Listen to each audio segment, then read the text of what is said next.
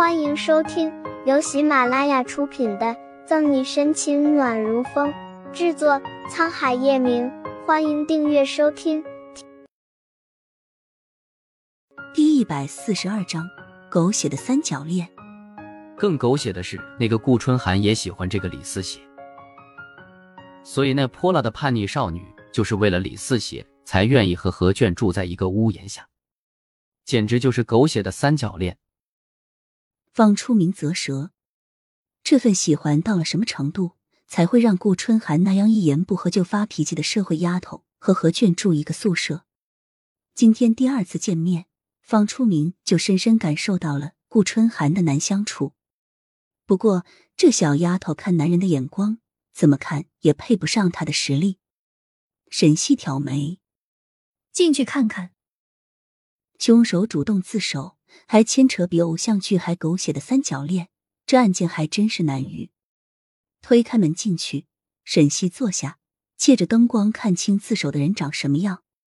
白面书生一个，帅倒是挺帅的，就是有点嫩了，和叶晨玉比起来少了男人味儿。呃，为什么要拿人家和叶变态做比较？脸回心绪，沈西干咳两声。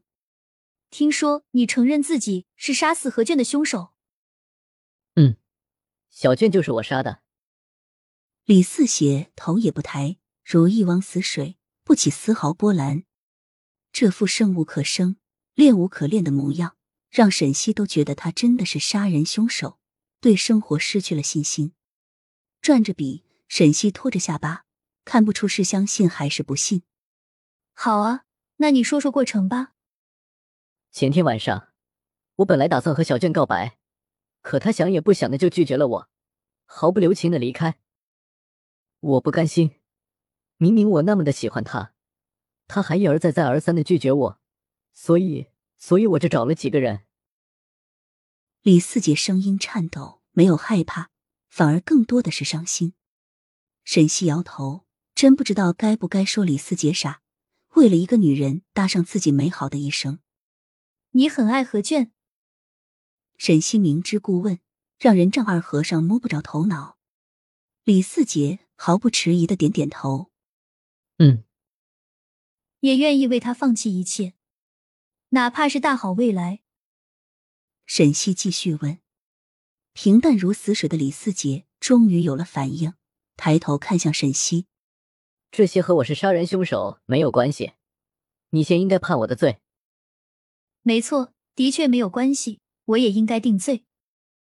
沈西扭头问谭维：“扰乱警察办案、乱顶杀人罪要判多久？”扰乱办案只需要行政拘留十天，但乱顶杀人罪其中还包括包庇犯罪嫌疑人，一经查实，轻则三年，重则十年的有期徒刑。谭维说的时候，沈西一直盯着李四邪，时不时的点头。听见了吗？沈西站起身，走到李四杰背后，轻拍着他的肩膀：“你自以为的爱情，其实，在对方眼里一文不值。他要的是荣华富贵、灯红酒绿的生活，而你给不起。你以为你担上了杀人凶手的罪名，警察不再查下去，这件事就会不了了之，大家也就不会知道何健的烟扎心闷的事。你错了。”你，李四杰生无可恋的脸上终于有了愤怒。死死的摁住李四杰，不让他乱动。沈西不怕自己的话锥心刺骨，继续说：“担下凶手的罪名，你只会让真正杀害何卷的人逍遥法外，这辈子都得不到法律的制裁。惨死的何卷也会不瞑目。”接到沈西的眼神示意，顾青在电脑上点开何卷尸体的照片，放在李四杰面前的小桌子上。小卷，李四杰睁大眼睛。不敢相信照片上遍体鳞伤、体无完肤的人会是他记忆中的爱人。各大媒体的报道出了不少，但得到的相关资料少之又少。就算偶尔两家有一张照片，但都打了马赛克。故而，就算李四杰知道何卷是惨死的，早做好了心理准备，可当他看见这些高清版三百六十度无死角的照片时，内心震撼揪在一起的疼。怎么，怎么会这样？小贱，你，你，李四姐面如死灰，动也不动的坐在那里，两眼空洞无神的盯着照片，只觉得后脊梁上留下一股股的冷汗。本集结束了，不要走开，精彩马上回来。